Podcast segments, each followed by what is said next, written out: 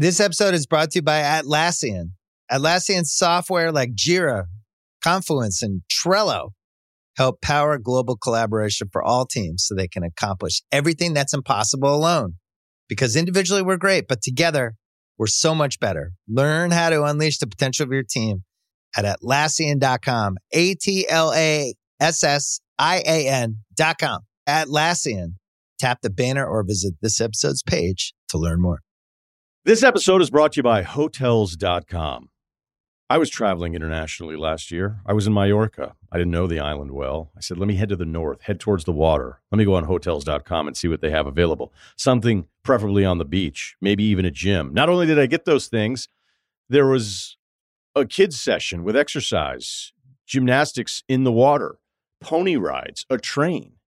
It had everything, and I didn't even want any of those things but at least I knew they were there just in case I changed my mind. And now finding the perfect hotel has never been easier thanks to the hotels.com app.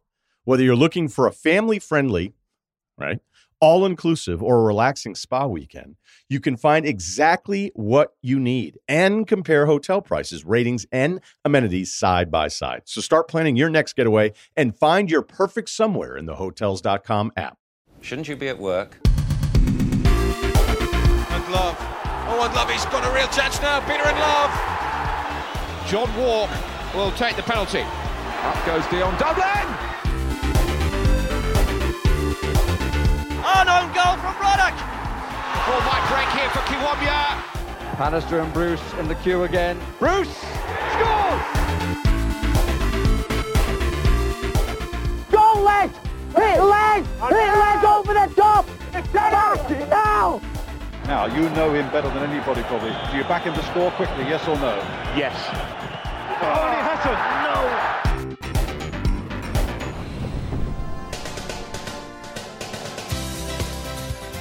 Hello and welcome to Quickly Kevin Will He Score? It's Series 8, Episode 3. I'm Chris Scull and joining me as always, Josh Widdicombe. Hello. And Oh, sorry, was I doing one? I thought you said I'll do one. Yeah, but I when you started talking, I presumed you'd taken the ball by the horns. The Guys, Steve Ball by the horns. episode three. This isn't pre-season. We're dropping points already here. How are you, Michael? Good. Yeah, very well. What, Thanks. is that it? We're not going to intro? Yeah, yeah. We're past it. now, Scott.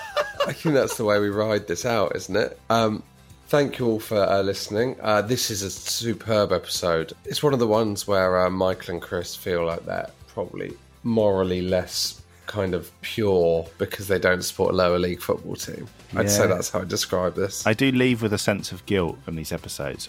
yeah. And, and you make really, as a West Ham fan, and now we're kings of Europe, it really does make you feel sorrow for the smaller clubs that don't have such an elite existence.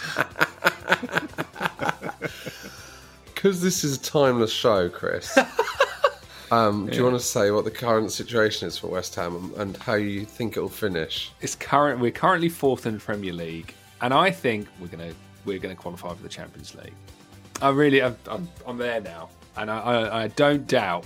I like. I'm so confident this won't age badly. What I've just said. Right, we've got so much great correspondence, uh, as I always say, but you know, this is the electronic postbag. I'm Jim Rosenthal, and this is the Electronic Postbag. You've got mail. Right. Who did we discuss last week? Was it John Vennegoor of Hesselink? Yeah. Chris? Of course, yeah. Would you like to see his name on the back of his shirt when he played for Hull? He played for Hull. He played for Hull. Well, this is what his shirt looked like. If you'd like to describe it to me, I'll just WhatsApp it to you now. That's just ridiculous. Oh my god, the name wraps entirely around the number. If it was a clock face, the name would start at eight o'clock and I think finish earlier. at four o'clock. I think it Yeah, starts I at think so. seven. starts at seven and finishes at five o'clock. Yeah, Do you I think? agree. Do you think he's insisted on that, or like the kit man has just gone? Oh, I'm gonna have a laugh here. Well, is this the normal thing he does? I don't know. This is from Michael Shields, by the way. Is this normally how he? I don't know enough to know whether this is an exception or the rule. I tell you what, no parents paying for their kid to get that shirt, are they? the name would cost more than the shirt. Uh, Okay, now sit back and get ready to bristle because we've got an unpopular opinion from Patrick Ledane. We occasionally get these, don't we? And they're always good. Good morning, gents. Having heard Josh's great opinion on the 1966 World Cup being shit, I wanted to share my thoughts on a seemingly unchallenged topic. The majority of famous goals where players dribble for ages and then score are not good goals. yeah. Are you on board, Scott? What? Hold on a minute. This this feels like an email you ran in, Josh, no, no, I don't think I agree with this. from joshwiddicombe at gmail.com. this is from Patrick Ledane. Running with the ball for a while when defenders are backing off and not trying to tackle you is not skillful. what? For many legendary goals, legendary in quotation marks, the ball control is awful and the player just bumbles it through the other team with very little skill. Examples George Weah versus Verona. Okay, I agree there. That is very overrated, that goal. There's, he is Risk so fortunate. the players back yeah. off for ages, weak Yeah. finish. Okay, yeah. That evidence is admissible. Saeed Al Owairan versus Belgium, 1994 World Cup. Shocking control and absolutely flukes it past all challenges. Ryan Giggs versus Arsenal. Stop. Ah. Stop right now. Stop right now. No. All apart from the finish is average. Players just let him run at them. This is and then he gets lucky past the final two. I think that's one of the greatest goals ever scored, contextually and for the skill. Just to show my cards, I do agree. I think players, when they beat a load of players and, and score, is generally rubbish. But I think with that Giggs one, you have to take into account it's right at the end of a, like a huge battle that's gone on over like two legs, essentially, isn't it? And it's right at the death. There is a moment where he gets slightly fortunate as he comes into the box, but that But he leathers is, it. Yeah, and also like, no, I just you know what, I'm not, I'm not doing it. I'm, I can feel my blood getting up, but I'm not doing it. I wouldn't file that under a great, like you know, he he smashes that in, doesn't he? It hits the roof of the net, so it's actually a great finish more than Yeah, it's he- a mazy dribble. He says all apart from the finish is average, he says. Thierry Henry v Spurs, I don't know this one. Do you? No. Oh, that's yeah, a hybrid. Whole team back off and he barely actually skills yeah, it past anyone. Yeah, Yeah, And but like you, you, you have to back off as a defender when someone's running at you at speed. It's not like the sort of footage from a bad football movie where the defenders kind of fall over because they have to to let the player through. Like the reason they back off is because Henry is so feared and respected and so skillful. What about Maradona in '86? Was that he just luck? He ha- so he's not. No, he's not saying all of them. He's saying the majority. He hasn't mentioned Scott Sinclair against Barnet, for instance, but uh, which is the greatest goal I've ever seen in the flesh. He says exceptions to the rule: uh, Ben Arfa versus Blackburn or Neymar versus Flamengo. Neither of those I am aware of, so I can't help Also you with that, Neymar. I mean, like pick Kinkladze or something like that. It's, come on. oh yeah, that Kinkladze yeah, one's that's the one. that's the one I always think of. That Kinkladze one where he beats everyone and jinx it off the post at the end. Well, Maradona, obviously. Maradona is the is the classic, surely.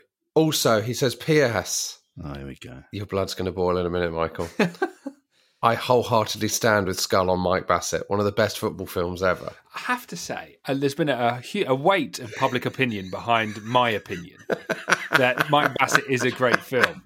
You two have got this wrong, I think. And can I just pick something up from last week as well?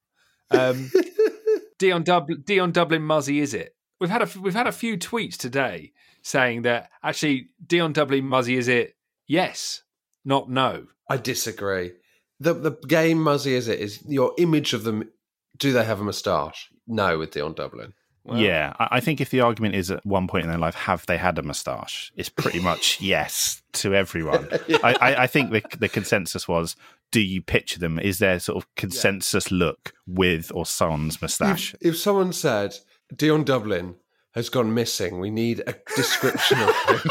yeah, Scull, you've been hired to do the um, the police sketch. So I would so I would start with a sketch. I'd sketch his whole face. Yeah. And then like the other detectives staring at me, knowing is he going to add a tash here? Yeah, because we're never finding him if you don't. I'm like making eye contact with the other detective as I hover the pencil over his top lip. and then I just start scratching it out. Do you think if oh. Dion Dublin did go missing and all the missing posters had him with a moustache, Dion Dublin would never be found again? like a reverse Clark Kent. It's like Beadle when he used to wear the big beard. Um, misheard chance, Dale Chapman. Just wanted to recount a story of taking my younger brother to Fratton Park for the first time. Can't remember who Pompey were playing, but I have a vivid memory of seeing my brother getting involved with every chant going. Whilst walking home, he asked me about a certain chant. No more silver salami. I was very confused after wandering and thought I realised the real chant was Alan Ball's Blue and White Army. I used to think Green Army was salami when I first went to Argyle. This is the worst football chant. I'm going to say it. Especially when you support a team like West Ham, where you're singing like, I mean, this never happened, but Sam Allardyce's Clan Blue Army. There's too way too many syllables to Yeah, yeah, to get in, so you can never understand what's being said, and it's so Yeah. boring. There was a point when we, we were singing Paulie Sturrock's Green Army. no one's ever called him Paulie because he's not in the mafia. Yeah, because because it wouldn't work. Paul Sturrock's yeah, Yeah. it's not enough in there. I remember when I was at uni. Do you remember when England won the Rugby World Cup in 2003? And I had no interest in rugby. And me and my friend Andy, you know, like when you're 21, I mean, maybe we're a bit old for this, but such was our lack of interest in rugby, we actually actively didn't watch the final. so our flatmate, Tim, lovely bloke, but he, one of those people that wasn't as into sport as he claimed Yeah. and he he was fully on board the rugby bandwagon. And then he uh, we won, and he walked. It was like nine a.m. wasn't it that match? So it was like mid morning when he returned, and he walks in, and he sings "Sweet Love, Sweet Chariot." That's so badly wrong, though. It's nowhere near. It's like someone coming in and going, uh, "Football's going home." Can I request um, any listeners for that chant, like Paul, Paulie Sturrock's Green and White Army, your football club? With what was the longest name that you had to chant, and did it work? oh yeah, I'd yeah. love to know. Hello at quicklykevin.com. Now, do you want some Strange Hills?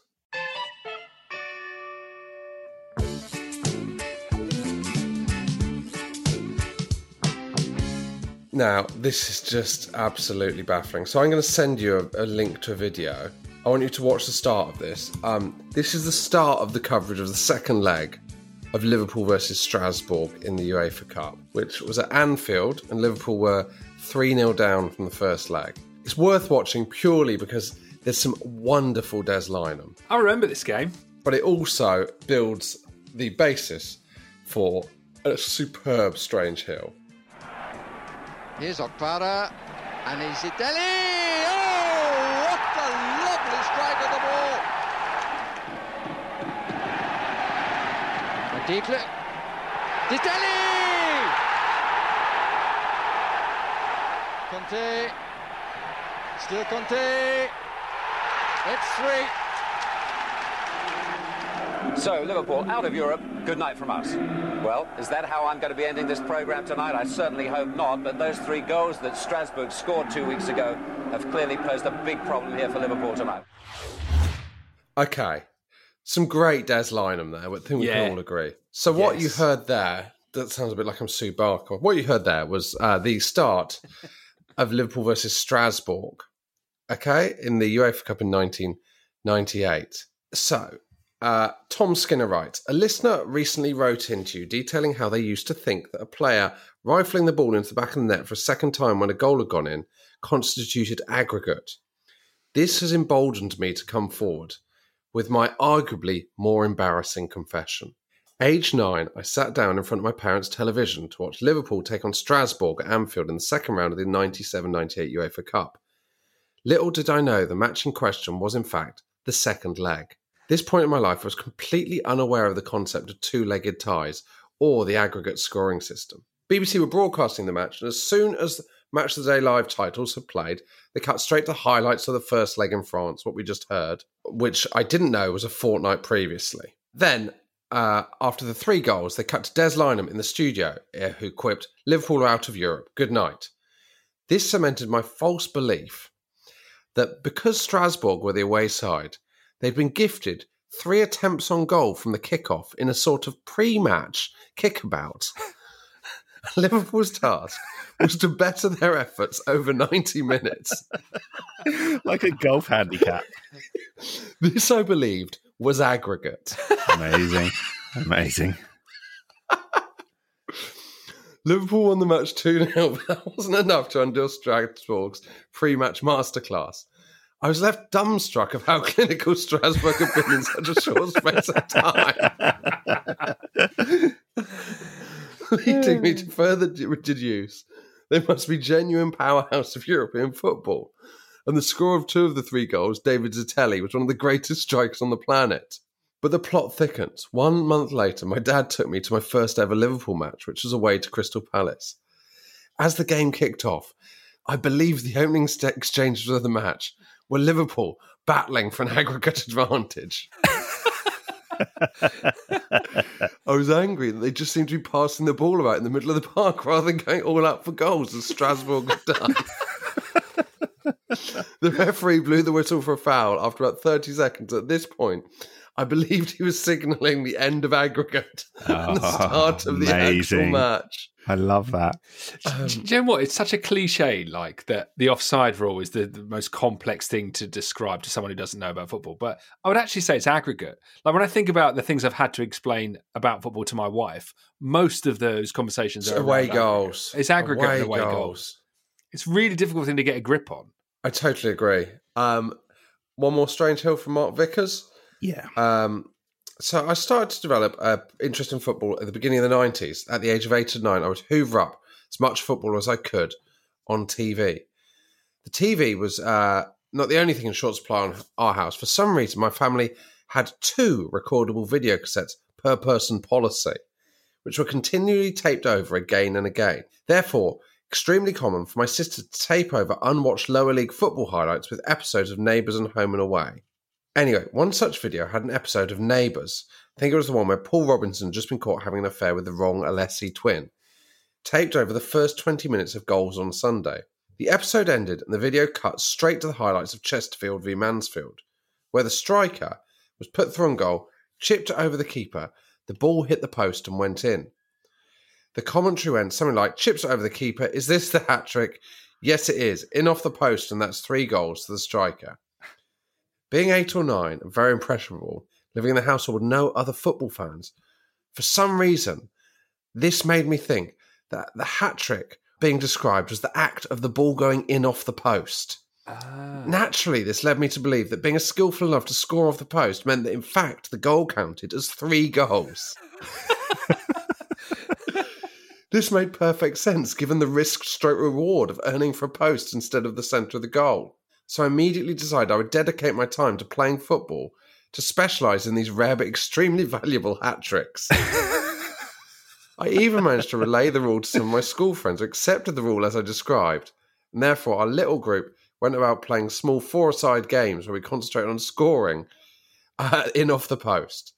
Um, I was reading this, and I thought that would be a great rule. Yeah. Yeah. Wouldn't that be so exciting? Because goals off the post in the bar look better. They do. They do look better. Yeah. Well, how about you know on those sort of um, training things where they have like uh, a, a net over the goal that's got like a hole in uh, a corner or like the bottom corner. Yeah. If you get it in a certain region in the goal, it counts as as two. I was just rattling my brain thinking of ways you could do it so that a goal counted for more goals. But what if you had one player? Uh, you had to pick. Each team picks a player, and they have to put on a, a special boot. And if a goal is scored with that boot, or they could have like a headband. if a header, you pick a player, pick a boot or a header, and they wear a purple headband, for example, that counts as double. So then, as the opposition team, you're, you're trying to stop that player. Headband. Yeah, that's fun. Yeah. And you can do anything with you want with that headband. You could put it around your foot. You could pass it around. Yes. Um. So it's England, dying embers of a World Cup. On comes Andy Carroll, purple headband. Now, uh, I don't know if you've been reading the news, but uh, COVID has led to uh, our Quickly Kevin live show at the Salford Lowry being moved back. We finally, fingers crossed, got a post COVID date. Uh, we will be doing it on the 1st of July, Thursday, the 1st of July. Most excitingly, that's the day before uh, the quarterfinals of the Euros. So it's It's in the middle of a festival of football, but there's no football that day. So um, I don't know if there's been returns or whatever. If there are tickets, I'm sure they're available on the Salford Lowry website or Ticketmaster or something. Just Google it. But if you've got tickets, it's been moved to July the 1st. We hope you can still get there because it's going to be a wonderful night. If you're a member of the uh, the Quickly Kevin fan club, uh, patreon.com forward slash Quickly Kevin, there is 15 minutes extra stuff in this brilliant, brilliant episode. Um, so sign up there. There's also all the extra episodes, uh, the Steve Bruce ones, one other extra episode a month, plus quarterly merch and all the other perks. Now, who have we got on today, Chris? This week we have comedian, broadcaster, singer, entertainer, and Grimsby fan Lloyd Griffith, and it's just a fantastic journey up north around a lower league club with mixed fortunes, but had their peak in the 90s.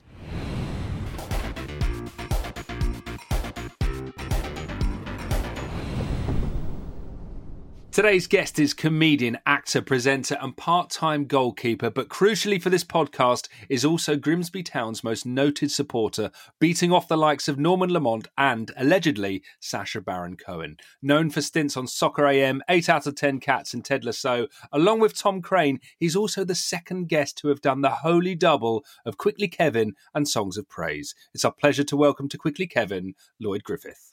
How you doing, Lloyd? I'm, I'm so angry with Tom Craine. Like when you think you've got a USP of being the only person that can do quickly Kevin and songs of praise, and then oh mate, Craine just turns up. We've got Aled Jones on next week as well. oh my god, who's he support? Air boss. um, I've got a little Norman Lamont fact. That's a half fact. It's a, it's a, it's a. Do I remember this right? I'm sure one of our listeners will be able to help. I'm sure that Norman Lamont released an autobiography, which I'm sure that's not that's not the fact. I'm sure it sold something hilarious like 27 copies. It was one of those book, you know, when then someone releases a book that sells no, like when Razorlight's comeback single sold 900 copies. So if anyone's listening who could who's a knowledge on Norman Lamont, please do email it.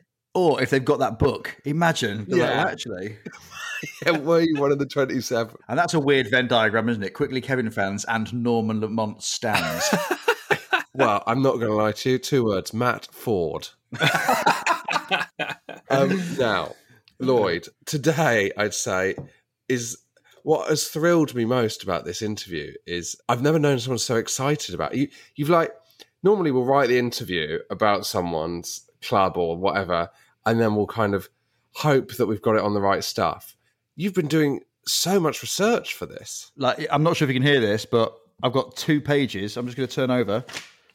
That's me turning over to. I've got two full pages of notes here that I'm hoping to read out and to just talk.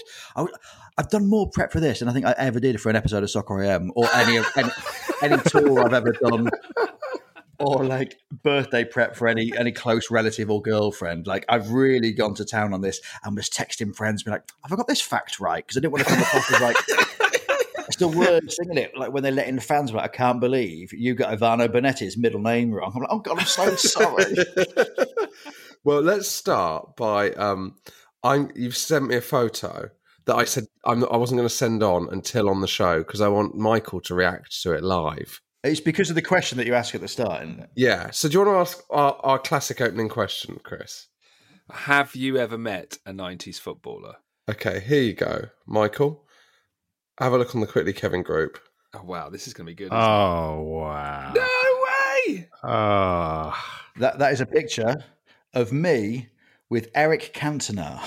You're in a, you're in a United shirt. You're in yeah. a United shirt. Wow. There's there's a story behind this, and I've, uh, don't worry, I've got it covered. So that is me at Old Trafford after a game. I can't remember what game it was. Um, at Old Trafford, wearing a Man United shirt. So this there's the backstory. About 1996. Yeah, maybe 96. I can't I can't remember, but basically, my cousins used to go to Old Trafford every week.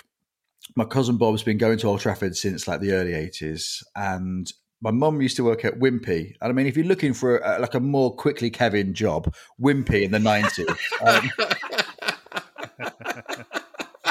I was a big fan of the, the Knickerbocker Glory, um, yeah. as, you can, as you can tell from that photo. My family was vegetarian, so I was vegetarian as a child, and I was I was also a big fan of Ghostbusters.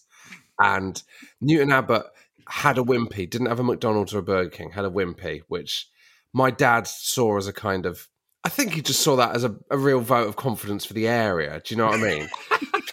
Basically, because Wimpy used crockery, didn't they? They had plates and also table service. Crucial table, table service, service. Yeah, of course, yeah. And I remember there being him negotiating with the manager of Wimpy when we were in there that they because they they only did the Ghostbusters promo on the whatever the meat burger was. So he kind of had to get the manager and go, look, you got you got to cut my son some slack here. But he's getting a spicy bean burger, but give him the Ghostbusters box. Very much like a Forest Green fan at anywhere else now. Like just going. no, no, no, no, no. I want the promotion with with the carrots, please. I want the promotion with the carrots. Um, but yeah, my mum, my mum was a manager at Grimsby Wimpy, and I've, do you know what? I'm actually this is I'm trying to do sound effects on a podcast now. Like this is my pen. Uh, I put a, uh, I've got a cup here, and um, your pen's in it. It's, it's a Wimpy mug. I oh, reckon oh, wow. that's worth a, a, bob or two, actually, to be fair. Is it still there, Grimsby Wimpy? No, God, no. It, it, closed in like the late 90s. But what I well, I'd say 97 or something. But I remember, so my mum used to work and I used to come after school and, and, do my homework in, in Wimpy, literally in one of the tables. And I remember the Premier League being formed. And I just remember it, like one of the chefs there. And we'll give him the, he's at, he was a chef. Okay. If you're getting waitress service, you're also having a chef. one of the chefs at Wimpy was a massive football fan, and I we used to read Shoot and Match together, and he was like, "Mate, there's a massive thing. There's the thing called the Premiership or the Premier League," and I just remember that massive change being in in you know whilst I was uh, a little kid at Wimpy. My mum used to work Saturdays, and it was cheaper. It was nine pound for a children's ticket for Old Trafford, and it was cheaper for me to go to Old Trafford with my cousins than it was for her to get a babysitter. so that's why I went to Old Trafford for I reckon 18 months. Like, oh, wow. 94, 95 of just going to, to Old Trafford. And did you support them? I was obsessed with Peter Schmeichel. That's the thing. I just was, I am genuinely obsessed with Peter Schmeichel. You know what links him and Wimpy, don't you, Michael? Oh, come on. Chips. Uh, yeah? Bit of fun. I'm not engaging. I was trying to remember if Wimpy had a lobster burger or something.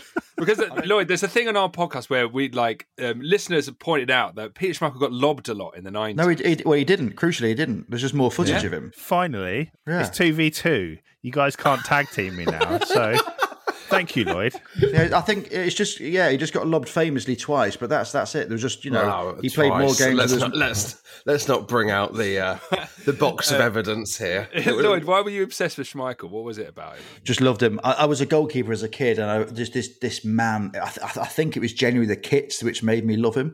Like he just wore amazing kits. He was just tall, blonde bloke, and what I really liked is the um the, the last of the Adidas kit where it was it was a green kit with like black. You know, like you can see on your screen now with the um on the with the, with the sound things. Yeah, yeah, like, yeah, like yeah, a heart, like a heart yeah. monitor, like a heart monitor. The black heart monitor things, like down Yeah. the street, and then but then he'd also have that. to wear the outfield white shorts. Yes, of course. In the days when they wore the outfield shorts. It was just things like that, and the fact that he was amazing. I just, I was just obsessed with Peter Schmeichel. Still am. Never met him. Absolutely fuming about that fact. I've met him. Oh, where? Ow. I did um, League of Their Own with him.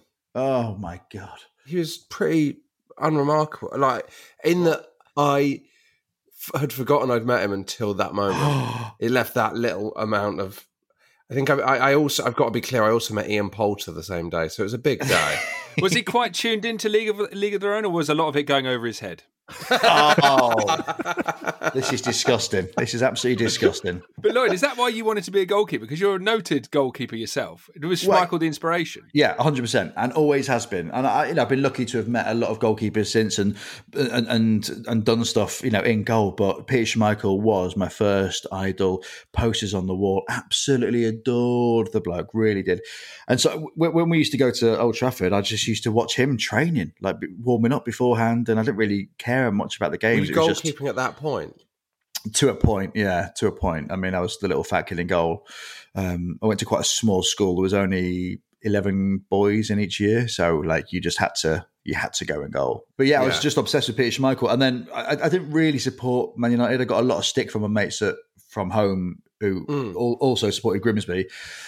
Um, and then when I didn't have to have a babysitter, I was going to Grimsby games on a Saturday. So um, yeah, it was a weird. So I had a weird little penchant for Peter Schmeichel via going to Man United games every, Saturday for eighteen months. And then you, how did you meet Eric, the King? again, they have like supporters associations at big clubs, and it was the Grimsby Ta- Grimsby Supporters Association.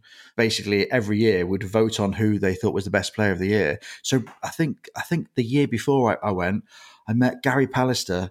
David Do you mean May the Manchester United Supporters Association? yeah, Manchester, Manchester United Supporters Association, Grimsby branch. So it was like people Oh, that would come yeah. over. Sorry, people that would come over on the coach to Old Trafford for pretty much every game. And because they were in this association, they had this relationship with the club, and they always get to meet a player after a, one game Yeah. every season. So I met um, Henning Berg, Gary Pallister, David May, all in one after one game. Um, and then that was that was it. It was like, oh, we're going to meet Eric Cantona, and uh, I just yeah, it, it was pretty pretty weird, surreal moment. Just this man in a completely white suit Yeah. just came in and signed autographs. Didn't really give a shit about being there. Let's be honest. No, I can't imagine that was what he wanted to do after a game. No. Um, you've sent also. We, we will. We will. But I've got to do this other thing that you've sent me, which you told me what it was. But I think we should do it as a um as a what happened next. Yeah, absolutely. Yeah. Okay, so I'm going to put this on the group. So what I want you to two to do, it's an eight second video. I want you to watch it until three seconds. Okay. Okay. And then I want you to tell me what you think is going to happen. This looks like a nightclub, and the camera is about to pan elsewhere on the dance floor. Yeah. Do you want to give some context to help them, Lloyd? Yeah, so um, uh, we, I was on tour supporting Jack Whitehall, and we went. To, we were doing Glasgow, um, and then we ended up going to a little nightclub around the corner, and it was a, like a tiny little, really dingy nightclub, but very packed for a Tuesday night, which was quite weird. Um, and then a few people came with us. Is this one of the people that came with you? Yeah, he was at the gig, came for a few drinks afterwards, and I'm like, "Oh, we're going clubbing. Do you fancy coming with us?" And he was like, "He was like, yeah, just don't tell the gaffer." We're like, "Okay, cool." And so he, he came out with us. Yeah. Do you want to have a guess, Michael and Chris? What what year was this? This was um, 2019. So he's still active 2019? Well, um, Not as a player. not as a Not player, as a player. Okay. but he was crucially a 90s player, very famous 90s player who now. I'm going. I'm going gigs. Okay, Not- I don't think gigs, I don't think I don't think you're getting Ryan Giggs out in a Glasgow nightclub. uh, I, am going to go. I think obviously Scottish, so I'm going to go Colin Hendry. Oh, can I guess again? Ally McCoist. Okay, that's a strong guess. Let's see. Gary McAllister. went clubbing with Gary McAllister. Do you know what? That, that he's giving off real clubbing with your dad vibes, isn't it? The way he He- just stood on the edge of the dance floor. he was a lovely bloke, and he he gave me a lot of time because he played in the Liverpool game where Grimsby beat Liverpool two one at Anfield, and so he was, he just chatted football. And me and Jack were like, "Oh, we're going to go to this club around the corner. Do you fancy?" it?" He was like, "Ah, yeah, but just don't tell the gaffer. Like, don't tell Steven Gerrard." We're like, "Yeah, okay, cool, that's not a problem." um, and then he just he just came out, and I think he was on the vodka tonics all night. So um, Um, what did he? Is he getting much hassle in there? Um, I think we- had our own little area. Um, and, I- and and like no disservice to Gary McAllister, who I, again I do want to reiterate was a lovely, lovely Yeah, man. yeah, no, I'm not.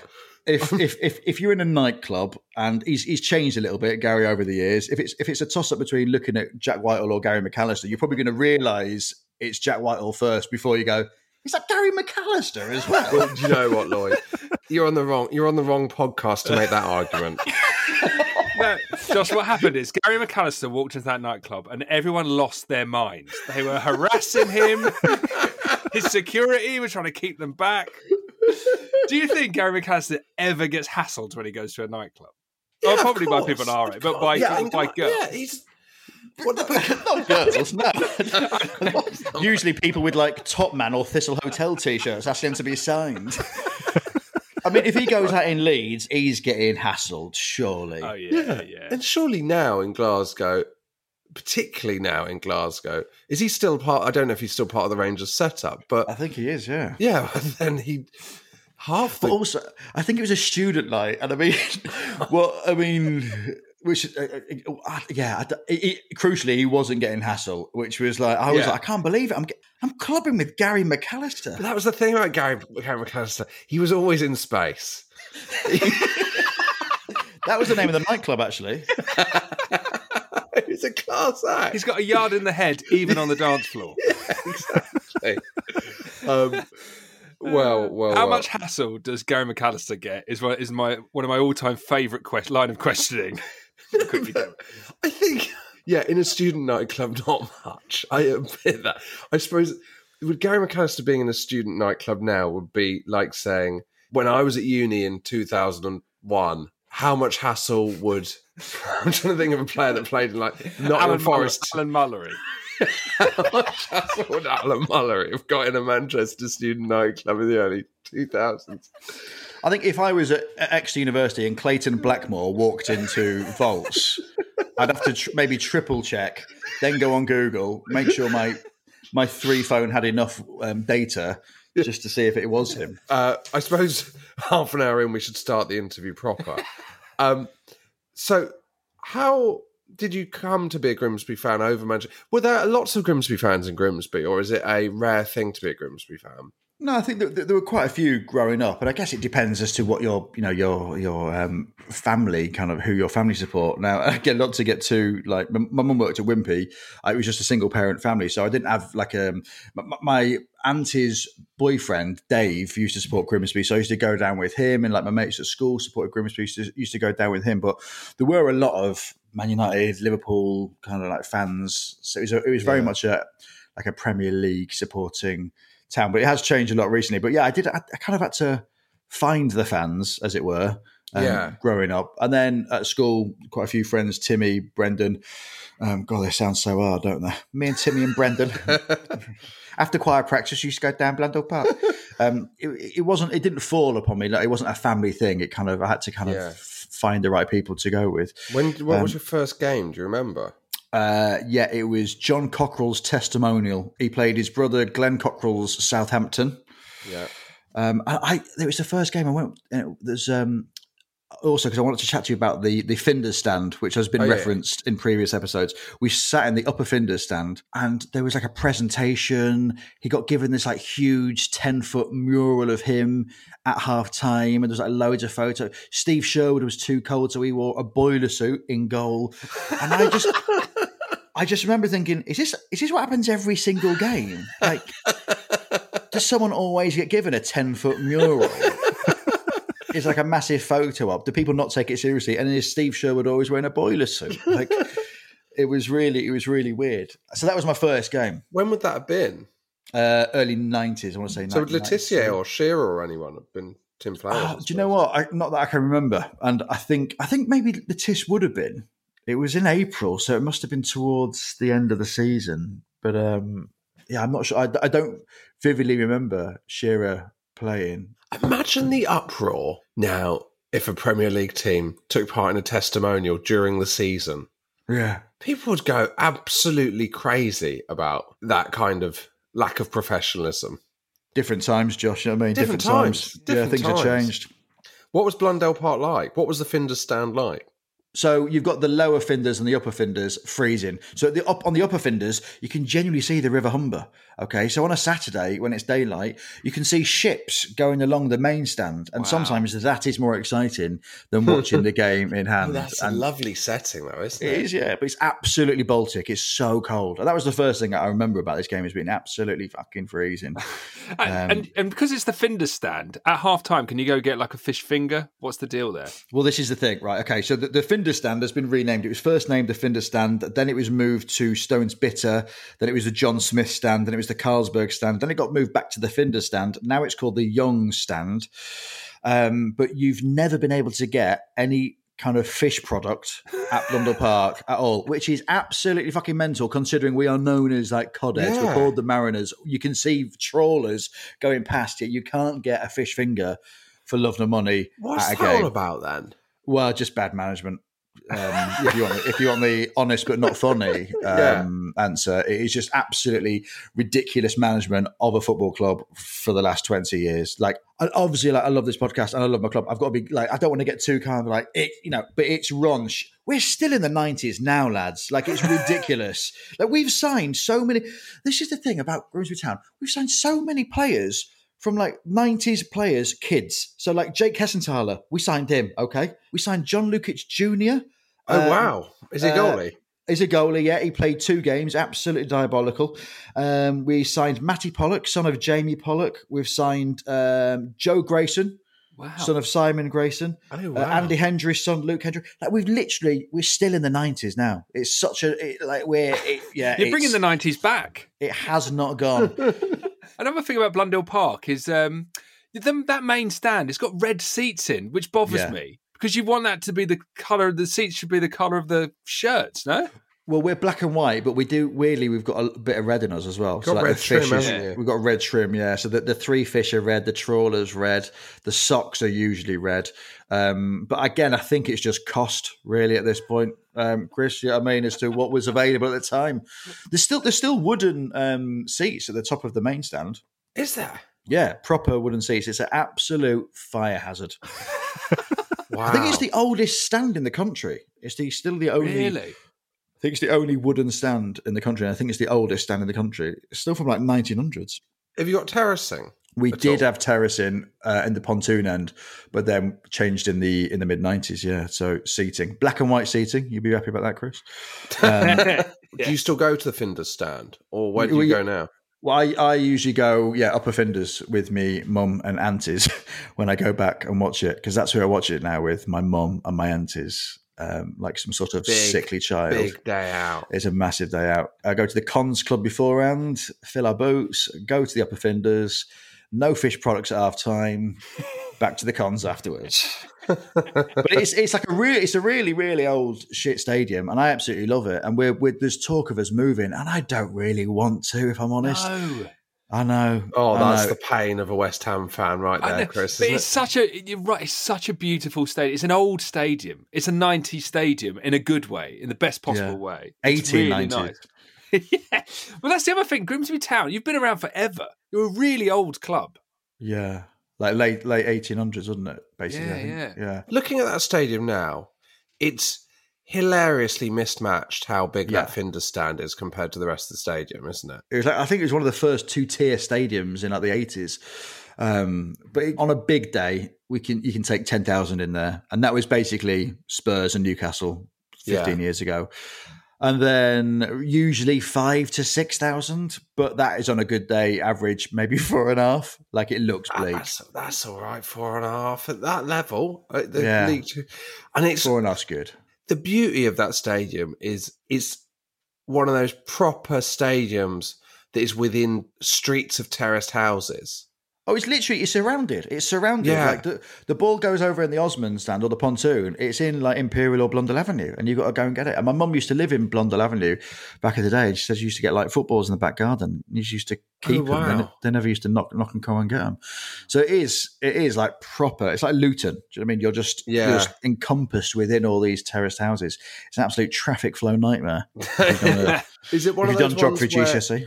If you walk, you don't see it because you're within the streets until like right at the last minute, or is it? No, it's quite imposing. Like if you come down Grimsby or Cleethorpe Road, which is like the the the, the, the two main roads that are there, Mm-hmm. um, you kind of you can kind of see it from miles around. Although we've just shortened our floodlights because apparently they were like condemned or something, or they were just far too high. They were so high, the, the, and our floodlights were so high, and it was like. One of the things that you come in on the A180 and you go, oh, there's Blundell Park. I can see the floodlights, but they had to like cut them in half and then just get larger lights halfway down um, so which is a bit again quite quite sad because it's part of you know it's not Yeah. not ripping down the stadium, but yeah, it's um, I, iconic bits that have just gone sadly.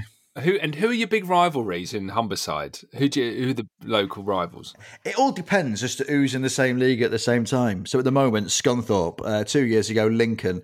In previous years, it has been Doncaster or Hull. Um, but we just we Grimsby used to be like the pride of Lincolnshire.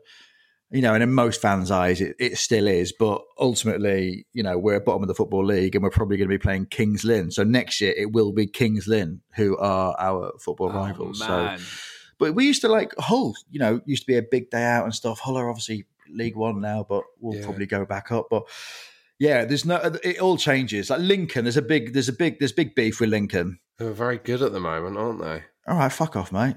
Um, I just couldn't believe it when we were playing Lincoln the other day, and I was like, "How has it come to this position where Lincoln are Good. strong favourites over Yeah. Plymouth Argyle? That's not the way things should work." What would you say is Grimsby's nat? I think every club has a natural position. Yeah. So Manchester United would be top two or three. Yeah. West Ham, I would say, is mid-table in the Premier League. Yeah. And I'd say Plymouth would be the playoffs of League One, maybe, Yeah. would be our natural position. What would you say your natural position is? like we haven't been higher than League Two for ten years, fifteen years. So I'm going to say mid League One, Mid League One? mid mid table League One. Yeah, Because that's the thing. And that we, we should come to is that the 90s was a glorious period for Grimsby Town. yeah. We, we used to play everyone. In my childhood, I thought Grimsby were a natural championship and what would now be the championship team. We were a Division One team for most of the nineties under Alan Buckley. You know, we we were week in week out. We play like Sunderland, Portsmouth, Blackburn until they obviously went up. Fulham, Newcastle. I mean, these these are teams that we used to play week in week out. And when you were playing those, did it feel like you were the much smaller club? Oh yeah, always. I think al always felt like we were doing pretty good for ourselves. We were doing, you know, for, for geographically where we are, we we, we struggle to sign players because we're literally the end of the railway line. So it's always going to be a struggle. You've got, you know, Doncaster and Scunthorpe on the way to us. So it was it's always been a problem to sign players. But you, when you when you're when you're playing like the likes of I'd say Portsmouth, Sunderland, Sheff Wednesday, you are the smaller team, and just because we're a, a small town and a small stadium compared compared to them, so yeah, I think we've always been deemed as we've we've done all right for ourselves in in Division One, and then it just went from bad to worse. well, let, let's rewind the clock back to the, this golden period. So in the in the kind of mid to late eighties, you're almost going out of business, but in comes Alan Buckley, gets you promoted from the fourth tier to the second tier, and basically keeps you there for all but one of the next twelve years. And Alan Buckley goes on to manage you three times. So is he like a hero? He is, yeah. And like for the first two kind of appointments was an absolute hero. We went to West Brom. We were a little bit annoyed with him because he took like a lot of the team with him as well. Um, but then when he came back, he brought from there as well. So I think he brought like Paul Groves, uh, Dave Smith over with him. Um, so yeah, he was like hailed Dave Smith? He was, yeah. Yeah, I think we had him at from, like- He was really good. yeah, really uh, good he- player. he's uh, so he's now the um, commercial director at Grimsby Town. So if you want some hoardings, um, I can give you Smudge's email, and he, he he sorts out the hoardings now, Oh, and any, any, any of the sponsorship. So yeah, he we we had him. I think he's from Coventry originally, but had done you know a few little stints, and he brought in like a really good team. There was um I think the Independent wrote a piece saying that we we we basically play like Juventus, saying that Grimsby Town like play like Juventus, which we did. It was just like we just. I mean, that's ridiculous. Me Was saying that a we did. lazy piece of journalism based on the kit, do you think? Uh, didn't really think about it like that. Shit. Um, yeah. Could, have been actually. Yeah, absolutely could have been. But we played really good football. Alan Buckley was just like no nonsense football manager who, you know, said it how it is and got the footballers playing on the floor. His autobiography is called Pass and Move. That was his all he'd say was like just pass and move, pass and move. We played this really sexy football, which kept us in the top flight for for so long. Went to West Brom, we got a little bit annoyed with them. It didn't work out there. He came back, um, got us promoted in the 97 98 season. We, had, we went to Wembley within f- twice, within four weeks of each other. And then when he came back for the third season, wasn't as good. I mean, he was getting on and we were two leagues below what he'd previously managed at. It's always the way, isn't it? Yeah, it's like Brian Laws going to Scunthorpe three times. There's a fun fact about Alan Buckley. He's uh, 14 managers have managed 1,000 matches in charge of a league club, but he's the only one never to have done, to have got over a thousand, but never done it in the Premiership or in the top tier. Really? So that's a lot of time in the lower Yeah. leagues. He knows the leagues as well. Like he, he up until last season, he used to commentate on BBC Radio Humberside, and he would still know the teams and know how those teams played and new players. Do you know what I mean? He's he's getting on. Do you know what I mean? For for, for thirty years to have know just the encyclopedic knowledge of those uh, of those leagues. Have you ever met Alan Buckley? Yeah, and he really didn't give a shit. like, he really wasn't bothered. Our commentator for Radio Humberside and at the moment for iFollow is a chap called uh, John Tonda. He's been doing it for absolutely years since like the eighties. And um, a few years back, like when I was doing soccer AM and a few like football bits, um, oh, uh, he was like, Alan, this is uh, Lloyd Griffith. He's on Soccer AM and he does he does a few other bits in footballing bobs, and you know he's a you know bit of a big name around here. And Alan was like, "You're right," and then just walked off. And I was like, I was absolutely. Oh, no. But it's fine. do you know I mean, 'Cause it's Alan Buckley. He doesn't give a shit about stuff like that. Um, but what made me what made me even more fuming is when he basically acknowledged me, wasn't really bothered, walked off. But then as he walked off, I was like, Alan Buckley's wearing UGG boots. What the fuck? Believe it. Like this, this, this hero of, of Grimsby, and he's wearing UGG boots. And I was like, what? you can't dismiss me like that and then walk off wearing UGG boots, mate. I mean, that just. That... But then it made me think, like, actually, he's in his seventies. That's probably the comfiest bit of footwear you're ever going to wear. Yeah. Consider it's absolutely Baltic watching Grimsby week in, week out. Also, I think if you're that big a name at a club, it's almost like, you know, when you see really famous people dressing in a way which goes, what are you going to do? Challenge me on what I'm wearing. You know, like if you're Alan Buckley going to Grimsby Town, you're like, no one's going to fucking pick up on this because I'm Alan Buckley. Yeah. I often thought that about Nelson Mandela. His shirts were really leery, but he got away with it. Exactly. No one... And that's not the first time those two men have been compared. I bet, I bet Nelson Mandela would wear Ugg boots if he was around now. 100% yeah, they are comfortable. Uh, Lloyd, tell us about like so the nineties is a great period. You have some amazing players like Shaun Cunnington, but the big one for, uh, looking at the names of the players you had in that era, like Clive Mendonca. Yeah, 156 league games, 57 goals. How good was he? Uh, yeah, uh, incredible, incredible for us. And I'd go so far as to say he was like the best striker outside of the uh, outside of the Premier League, and we were lucky to hold on to him for as long as we did. And then obviously when he went to Charlton, he really fulfilled his potential there. Um, he was an absolute icon um, for, for Charlton as well. But he was just he was just brilliant. He's this player that. I can't remember where we signed him from, and that's really bad, isn't it? But um, we'd, uh, did you know that, Chris, off the top of your head from the research? I don't know off the top of my head, but I will say this about Clive Mendonca: he left you when he was 29. Yeah. Like, so actually, he's the best years of his career were like 30, 31, 32, probably at Charlton when he went through that like kind of golden period. But like, you had his best years. That was what kind of blew my mind. What was Clive Yeah. Mendonca doing all that time? Well, scoring goals, really.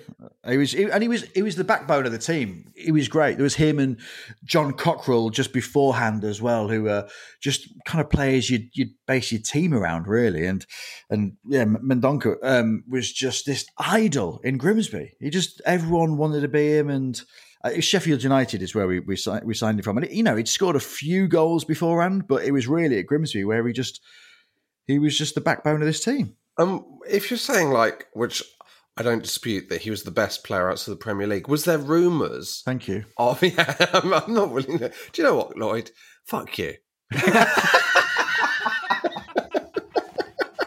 no, um, like, was there rumours of him going to big clubs? I, I actually can't remember from, from the time, but I was we did a, a podcast a few years back with other Grimsby Town fans, and it was apparently it was just constantly, you know, obviously there was no, it was just Ceefax really, wasn't it, in the Yeah. papers, but there were week in week out, it was just like rumors of him him going elsewhere, talk of him going up to the northeast and stuff, and joining one of the clubs up there.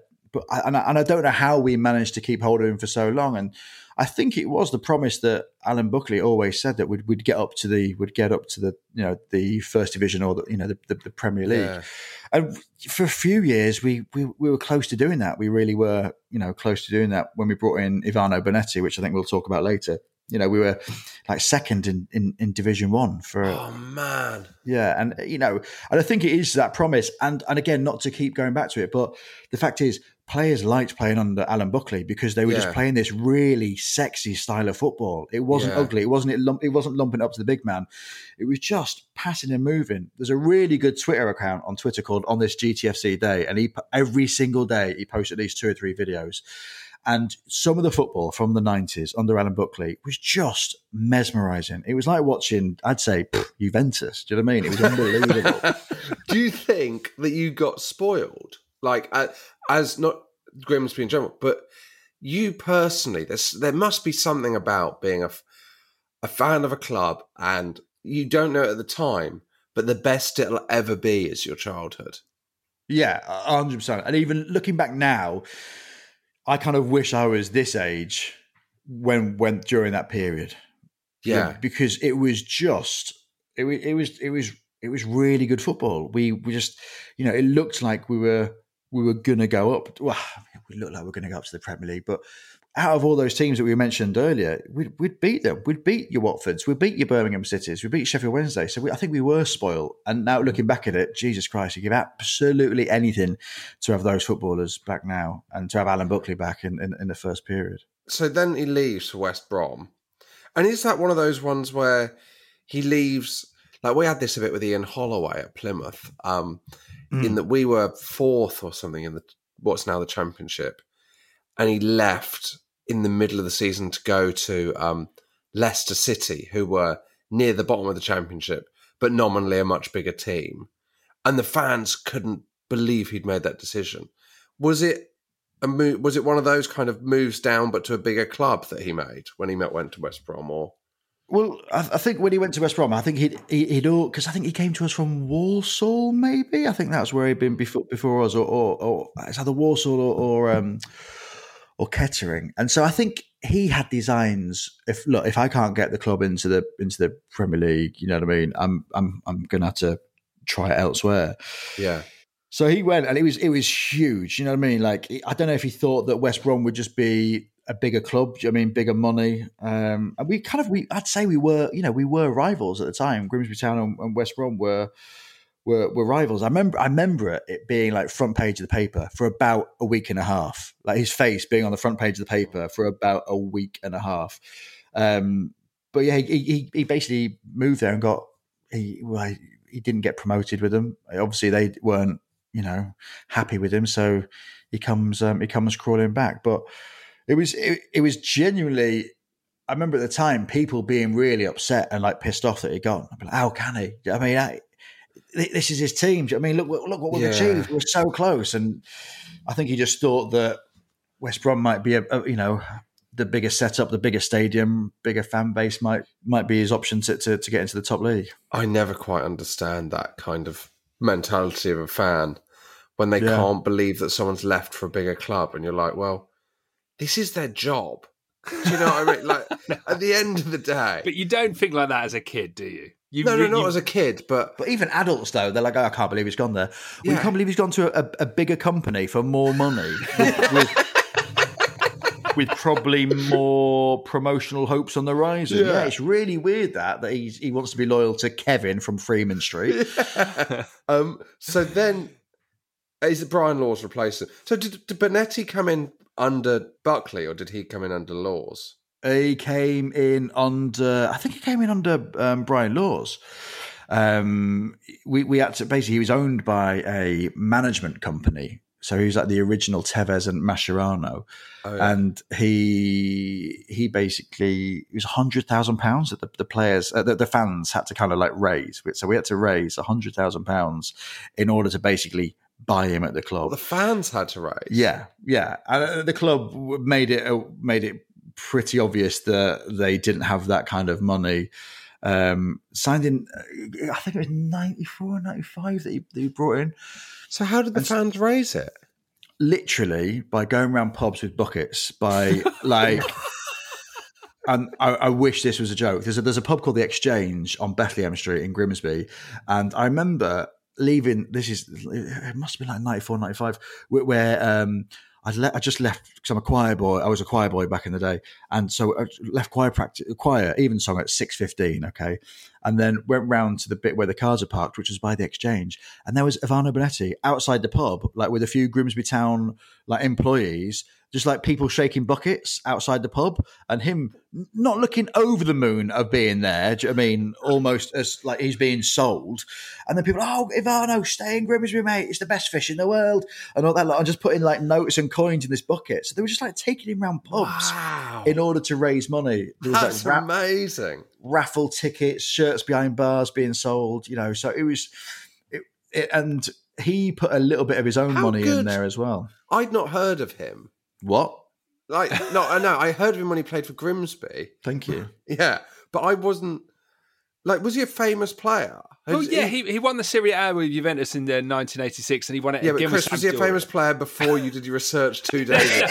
I I don't know because I felt like he was one of those players you you would have heard of. Do you know what I mean? Michael, but what, one, you know, you, like so. would... Obviously, the big story is with Grimsby that he broke his cheekbone because a plate of chicken was thrown at him, and there's a whole chapter of his Wikipedia of, that is literally titled "The Plate of Chicken Incident," and this comes up again and again.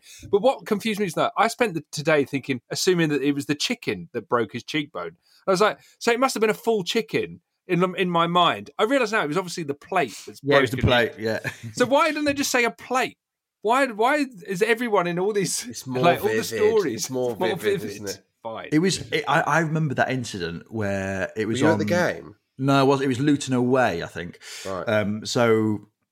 I, I, the next day it was on all over the papers and there's a picture of him with like stitches and the, it was the plate of chicken but it was just so funny that it was like it's a plate of chicken like it was just I think it was just more it just gives more to the imagination, doesn't it? Do you know what, I mean? what kind of chicken? Was it chicken fillets? Was it chicken chicken wings?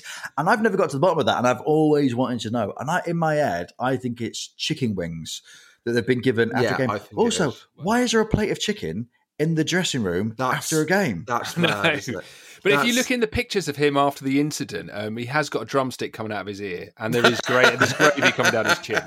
You really But zoom in. I don't. So he was in the dressing room after the game. You'd lost Yeah. three two to You- Luton. Yeah, so you'd lost three two, but the month before you'd beaten them seven one. So this is why he was Yeah, really yeah, yeah. angry. It's like you'd smashed them a month before, and now you've just lost it. and he threw it at his face and broke his cheekbone.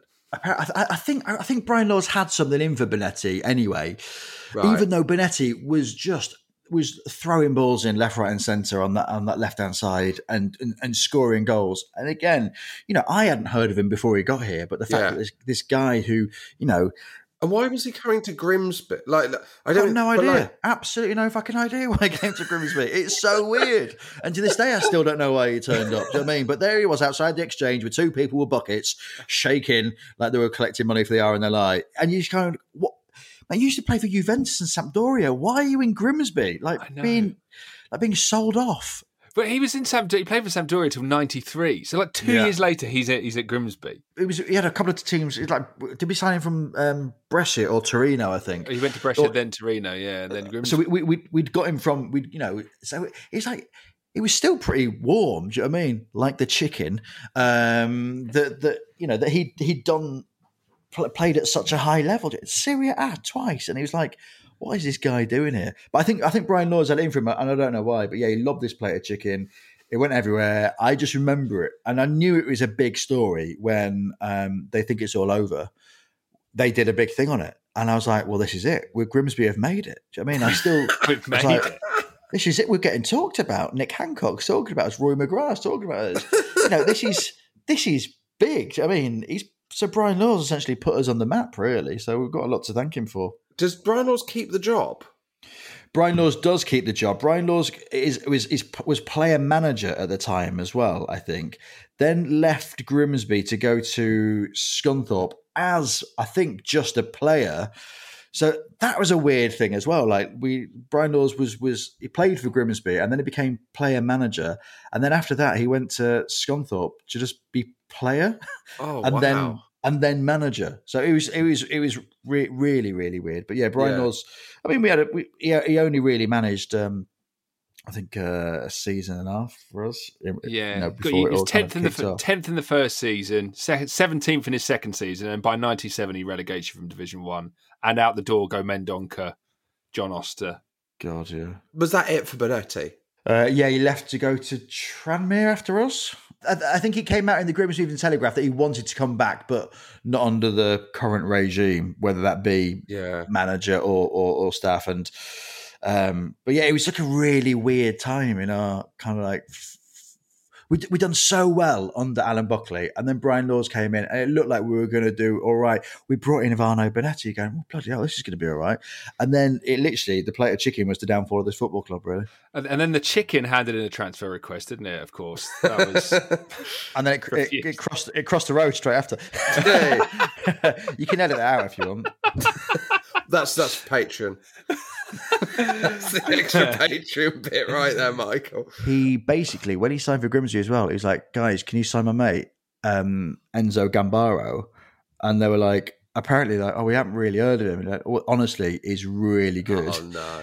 So it was very much a George Weah's cousin situation Yeah. where we basically signed Enzo Gambaro and he played one game, I think uh, 20 minutes he played, Leicester away.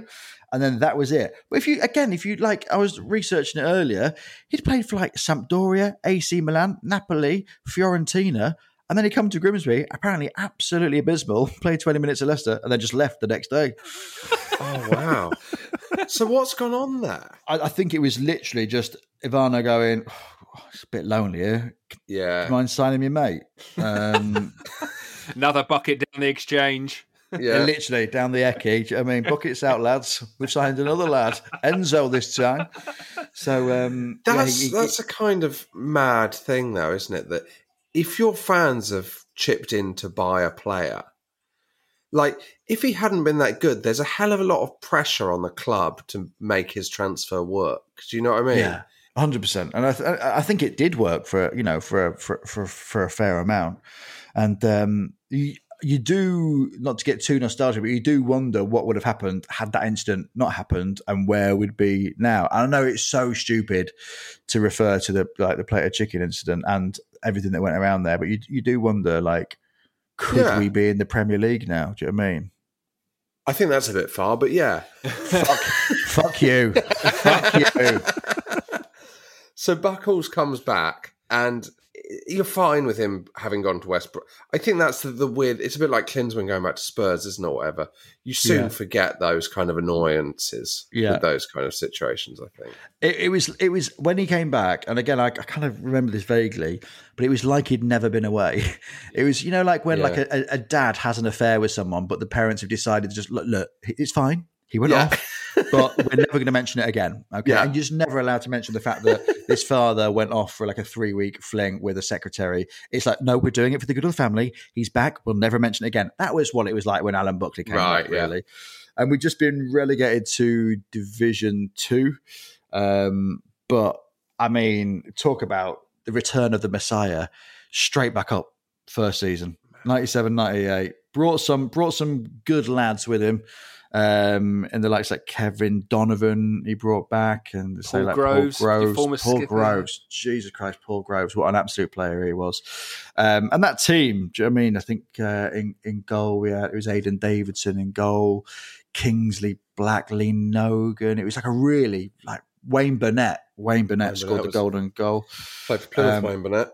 Lovely, uh, lovely bloke, Wayne Burnett. Now uh, under 21s academy manager. No, what- under 21s academy manager at Spurs. But yeah, he came back, uh, and we we went to Wembley twice in in in four weeks. Won the John's uh, auto windscreen um, final uh, against uh, was that Bournemouth. Bournemouth, yeah. So did you go to that? I went to yeah, I went to both of them actually. Yeah, What was Uh, that like one- going to Wembley twice in, in a month? Did you know? Oh no, because the second time's playoffs, so you don't know you're going again when No. you're first going to Wembley, if that makes sense, right? yeah. So we we'd gone there, and it was all good. And it was like, oh, we're still in contention, you know, for for getting to the playoff final. So it was, yeah, we just didn't know what whether, whether we were going to go back, and you know, we did, and Bloody hell! Absolutely incredible. Absolutely incredible. Can I just digress for a sec? I know this is this is the ultimate digression. Do you think it's worth sponsoring that trophy? hundred percent. How much business is that bringing in, or do you think it is a good? I suppose it is a way that your name is out there. Like we all know what the names of that trophy are, even though it's not even a very big competition. I, I, I would go so far as to say that I have used auto windscreens in the past. Yeah. Not it's not something that I wanted to use, but I've used them. I don't think I've used LDV vans. No. Uh, I've I've definitely used Johnstone's paint in the past. Um, Papa John's, hundred percent, definitely used them. Is now, isn't it? Yeah, but one thing I thought about Papa John's, obviously the, the Wembley. The, do you know what happened recently? The Papa John's final wasn't played last year. So this like- year? so this year they played the Papa John's final for the cup of last year on like the Saturday, and then this season's Papa John's final was on the Sunday. Yeah. So, So like uh, Salford had it for a week, didn't they? a They had day it for a day. A a day. night. They had it for a night. And the other thing that Papa John's is like because the, the Wembley Bowl is empty, why don't and it's sponsored by Papa John's, make the lower bowl look like a pizza. I mean, what are you doing? If you don't, if you pass up that opportunity, you've wasted your Do sponsorship. you know what? Also, because you're not getting the crowds in and out, wouldn't it have been more fun to play those games back to back? Like so that they there was literally thirty minutes between them. That would have been so much more fun. Thirty Or- seconds between them. Sanitize the trophy. Let's get the other game going. Let's go. Put, This is put four goals on the pitch, and There you go. like all four teams have to try and like have all the Yeah. matches happen at once. I think that would be good. And we've we've discussed this actually the the change of the rules and uh, this has this has happened in, in other competitions though. When Grimsby got to the, we, we actually did Wembley twice in one season a few years back when we did the uh, conference playoff final, and then we played in the Papa John's or whatever it is bloody called, or the football Vase. No, the Vase. It was the FA Vase. We played Halifax, but we were we'd been promoted the week before, beaten Forest Green, absolutely shit faced. Like the players just went out for like three or four days, maybe had two training sessions Thursday, Friday, and then played at Wembley again on the Sunday against Halifax. Lost obviously 1 0 because they'd been shit faced. But there'd been a game previously that day. I think Hereford had played someone else in maybe whatever is lower than the FA Vase. Like, oh, what is lower than the what is lower than the FA Vase? What is he? I don't even know what trophy it was. No. I mean, I was absolutely leathered as well. But um, we'd won a trophy, and other people had played previously that day as well. So Oh, it- wow. it, it, it can does happen. happen. um, Matt, your man of the match when you won the Football League trophy uh, was John McDermott, who John McDermott. 647 appearances, played only played for Grimsby for 20 years. Oh, Uh, wow. Incredible. What an absolute boy he is. Right back. And he, he, he from Middlesbrough, I think, came in and was just John McDermott was just part and parcel of Grimsby Town. Like I, I don't know, you know, like the Queen's gone through a number of prime ministers. He has gone through so many managers.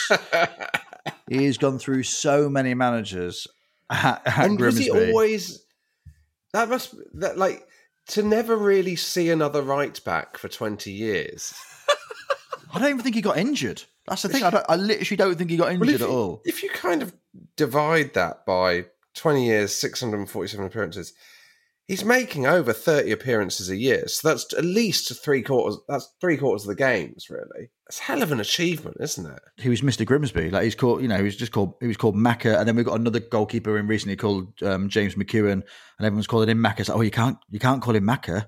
There's like, they've retired the nickname yeah, do you know what I mean? Like instead of the number, I don't know, no, we've retired the name Macca. Like you can never use that again. It's bad luck. Um, but he was just, he was just a stalwart. Do you know what I mean? He came in through the YT uh, scheme at Grimsby, just countless Player of the Year awards, year in, year out. It's mad. Like his, his debut season is 1986, 1987, and his last Yeah. season, 23 games in the 2006, 2007 season. Yeah. That is like you can't believe that someone would stretch across that amount of time. There's there's such different worlds. And what was really upsetting as well is that he was he was he was treated really badly towards the end of his career. He's got a book. He's got a book called um, I think it's called Black and White, or it's not all black and white. Towards the end of it, he's like he was on I think maybe six hundred and fifty quid a, a week, and he'd been there for twenty years. He was on six hundred and fifty quid a week, and then he's basically got to in get his an agent he's got to get a better agent In 2006, come on. in his in his last year, the uh, the chairman goes, oh yeah, John, we'll, we'll give you 150 quid a week. How about that? Oh my god, That's unbelievable. And he's like, I don't think I, I, I've just won Player of the Year.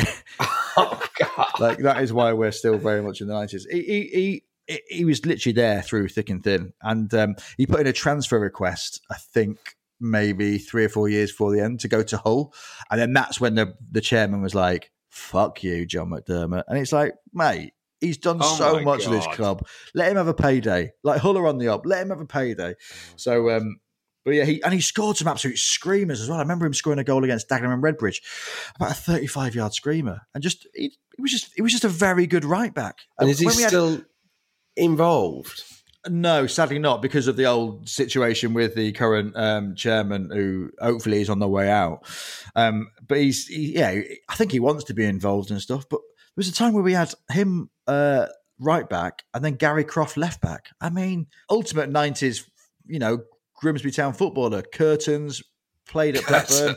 First Yeah, footballer yeah. to play, first footballer to play football with a tag on his ankle. Do you know what I mean? What Oh, more do you want from a left back? Yeah. Yeah, I remember him going to Blackburn, Gary Croft.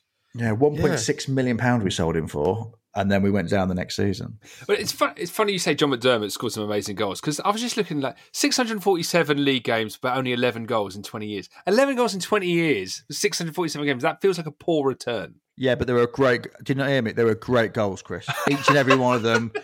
Goal of the week, goal of of the month, goal of the season. Do you know what I mean? Like would score from the halfway line. Sometimes we'd take the goal kicks and score from there. Do you know what I mean? He, he was doing unbelievable goals. So the second time you, when you went back to Wembley uh, for the playoff final against Northampton, you were there too. Uh, I was there too. I went with my other cousins. Uh, well, actually, my same cousins are actually from Northampton. Um, so went there, and that was uh, Kevin Donovan. Only goal, second half. Is that right, or first half? It was one now. One nil. Yeah, Kevin Donovan in the second half. I think. Um, like, how old would you have been then? About Uh, I'd been, I'd been 13, four- 14? 14, yeah, 14 I So would have been. must have been so exciting. That's peak supporting, isn't it? But I went I went with a load of the first time I went with um I went with like my like family friends, so the Mackenzie twins who were like my mum's friends. And it was just great. We went in this like space cruiser, which was a new experience for me, um, if I'm being brutally honest, with like six men, three little lads. I think there's far too many people in the car for the size of the car, but it was the 90s. It was a different time, wasn't it? It, was, it just felt like a proper, I felt like a, a man that day. Do you know what I mean? Even though I was, you know, child's ticket, but felt like a proper lad. One of the guys needed a wee, so um, he had to go and do it in his daughter's pat lunchbox in the in the back compartment, and then it was just like fun and frolics by breaking intermittently, and he weed all over his trousers, stuff like that, lads. You know what I mean? Really Yeah. good. The stuff Um, that makes you love being a Grimsby Town fan. Exactly, the smell of piss.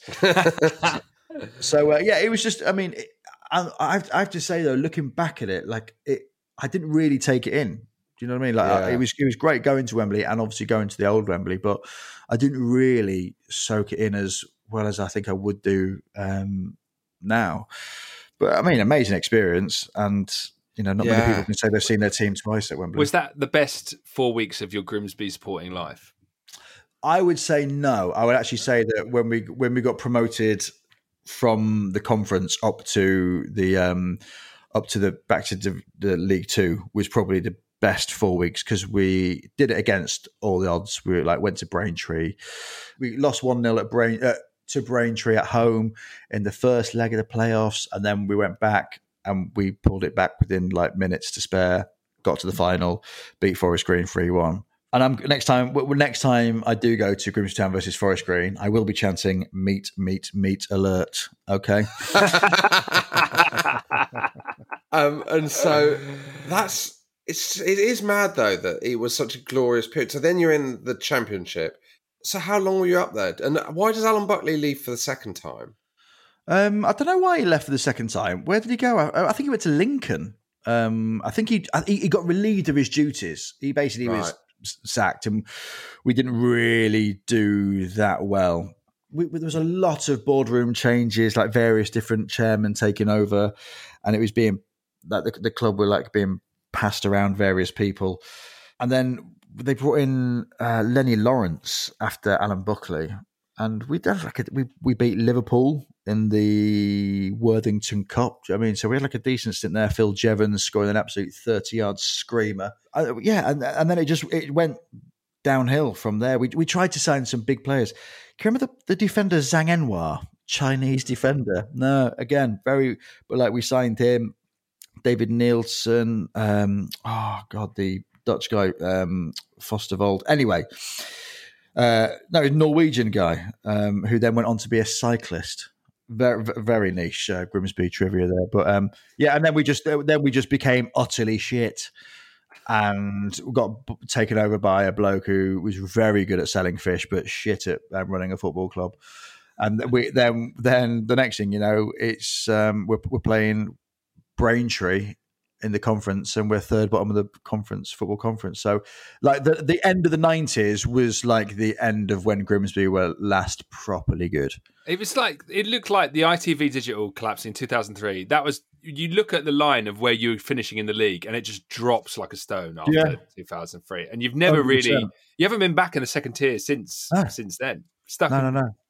So what No. do you want now? How have your ambitions changed? What do you really want from grimsby now? What do you think is possible I, th- I think you know you look at Wycombe. I know that Wycombe in the Championship and they're, they're not doing very well, but you know they're they're uh, size wise, you know, quite a small club. Obviously, they're close to London, but I think there's no harm in in like ambition for Championship, but linger around League One. I think that's you know I think any club that's well run, who's in the football league, can get up to the championship.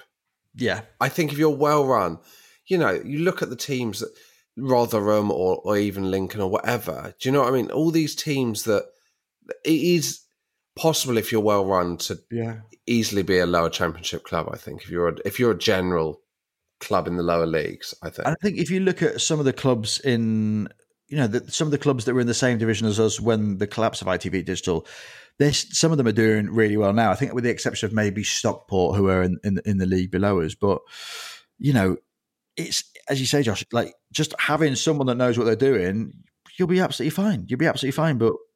You know, looking at some of the teams that are lower in the championship, you know, you you look at someone like I don't know, no, this is you know, like you've obviously got Wycombe in there, um, but actually, to be fair, they're all pretty good at the moment.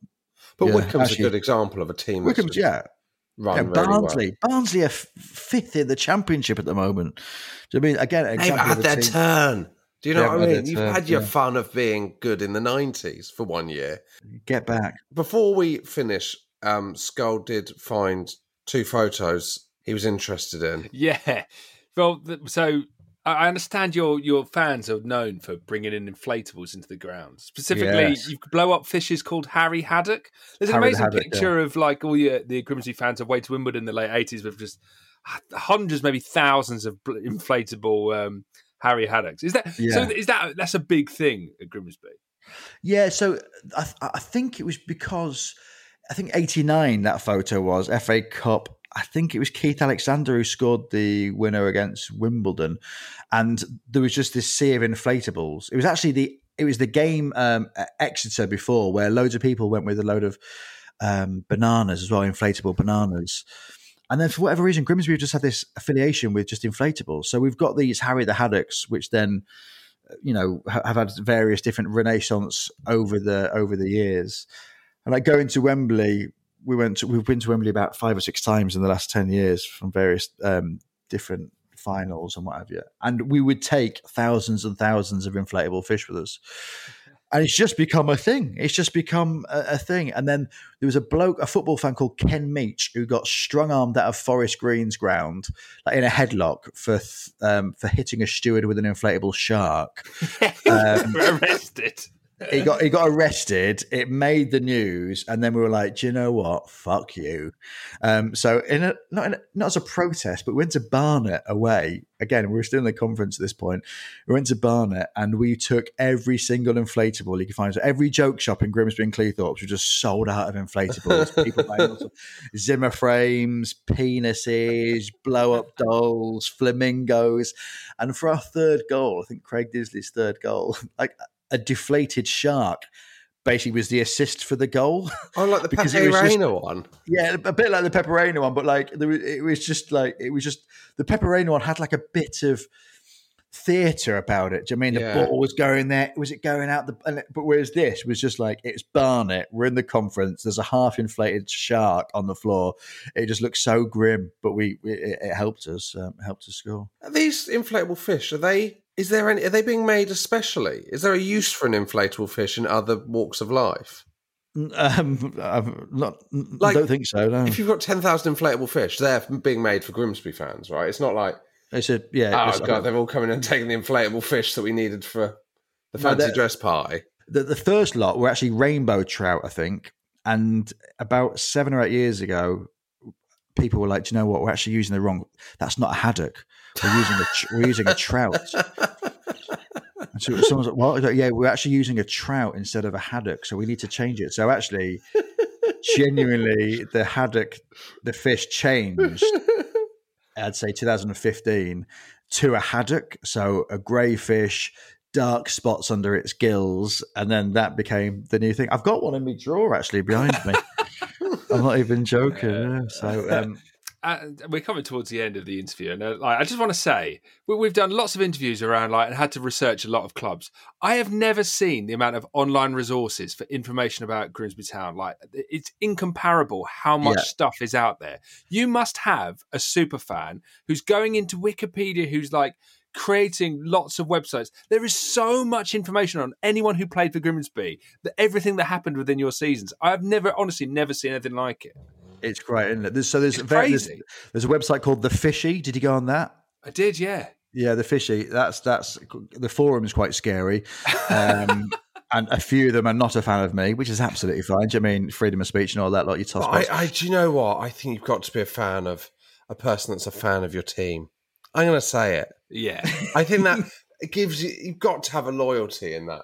Have you not sold? Have you not sold well in Plymouth? No, what's you know, you know.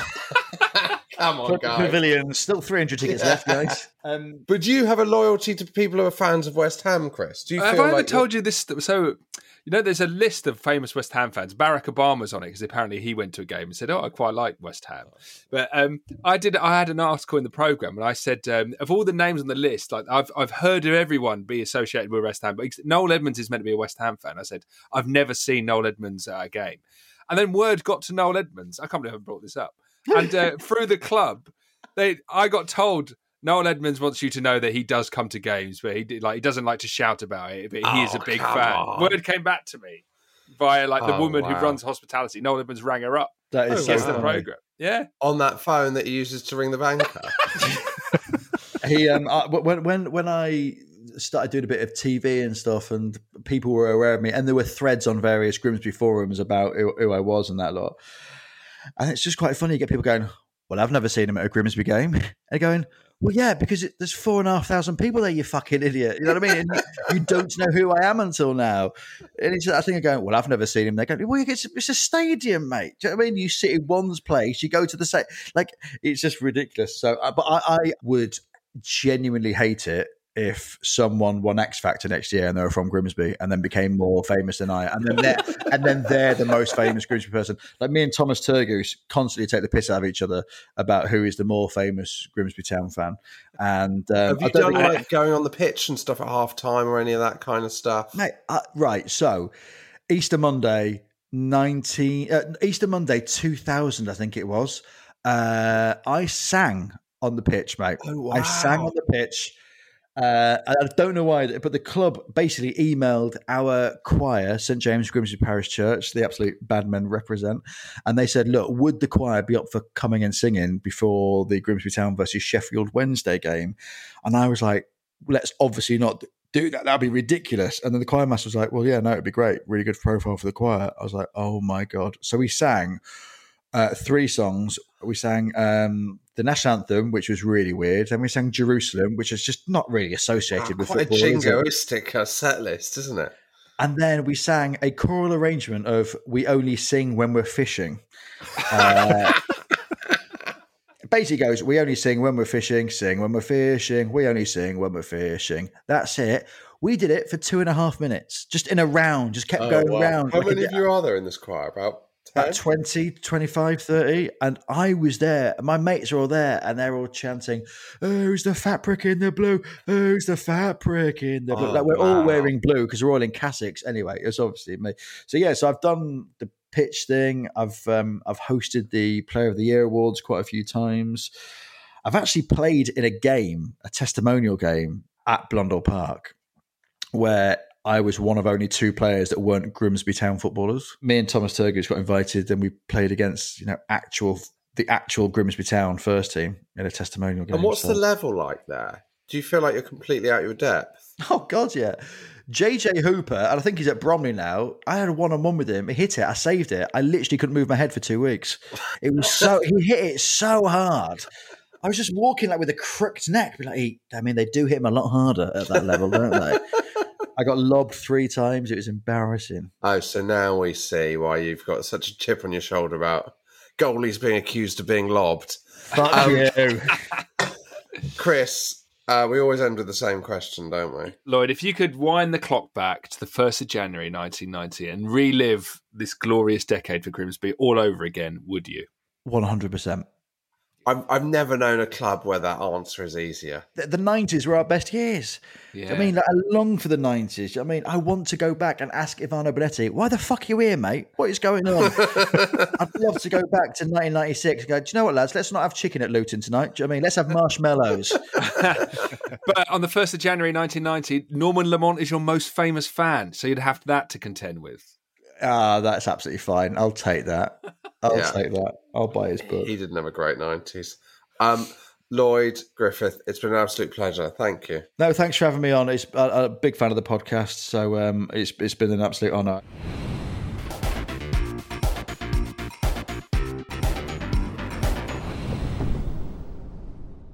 Lloyd Griffith, there we are. That was that's what this podcast is, really, isn't it? I know, right up our street. A few, um, a few shocking revelations to come out of that. You'd met Peter Schmeichel, and it hasn't come up on here. Yeah, I know. But Yeah. tha- that's mad, isn't it? He had so little impact on me. Because you've got to remember, doing League of Their Own, like, it would have been when I was much newer. So it was quite a, s- like, scary prospect, quite intimidating prospect uh, when you're new. And so, I mean, I don't want to slam your mate, Michael. He didn't rip it. yeah, but I think I think a he's not expected to. B no, that wouldn't be the reason that you'd remember him. I would think it's the fact that it's Peter Schmeichel. I wouldn't like meet David Byrne and go, he wasn't very funny, so I don't remember meeting him. No, no, no. I'd go, Josh, guess who I met? Did I tell you about when I did Mock the Week with Tim Flowers? He absolutely brought it. That's the thing. Like, Some of the scenes he'd like to see were so funny. Um, That's by the way, that is not the worst criticism of Peter Schmeichel on this podcast. That he was bad on a panel He show. was. he was bad on a panel show. Now, before we go, I've got a Match magazine in front of me because we're recording our Patreon special episode this month, which is a look back classic football magazines that we loved in the 90s. And along with that, on patreon.com, you get 15 minutes extra on each episode. You get quarterly merch. You get the Steve Bruce episode each month. You get all the Zoom shows, etc., etc., etc. Where do you find it, Chris? If you want to join our Quickly Kevin fan club, make your way over to patreon.com forward slash Quickly Kevin. All the new stuff, all the exclusive stuff, all the old live shows, and our upcoming live broadcast too. They're all there. Just get yourself over and sign up at patreon.com forward slash Quickly Kevin. That's it for this week. We'll be back on Friday for Patreon subscribers, but Monday for everyone else with a brand new episode. Until then, Robbie Slater, see you later.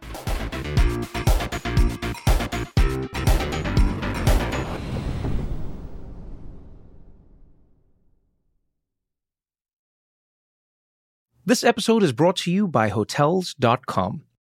When I went on my last holiday to Cape Town, it was amazing. My friends were there, the weather was phenomenal, and most importantly, the food was fantastic. But one thing I struggled with was finding the right places to stay. You know, all I want is a great bed, a fantastic shower, and breakfast that doesn't end at 8 a.m. I'm on holiday, I'm still sleeping. I also like ease, and the Hotels.com app easily helps me to find a perfect hotel for every trip. Whether you're looking for a family friendly getaway or a relaxing spa weekend, on the Hotels.com app, you can compare up to five hotels side by side. Now, why would you want to do that? So you can see prices, amenities, and star ratings. And best of all, you don't have to switch back and forth between options. See? Ease.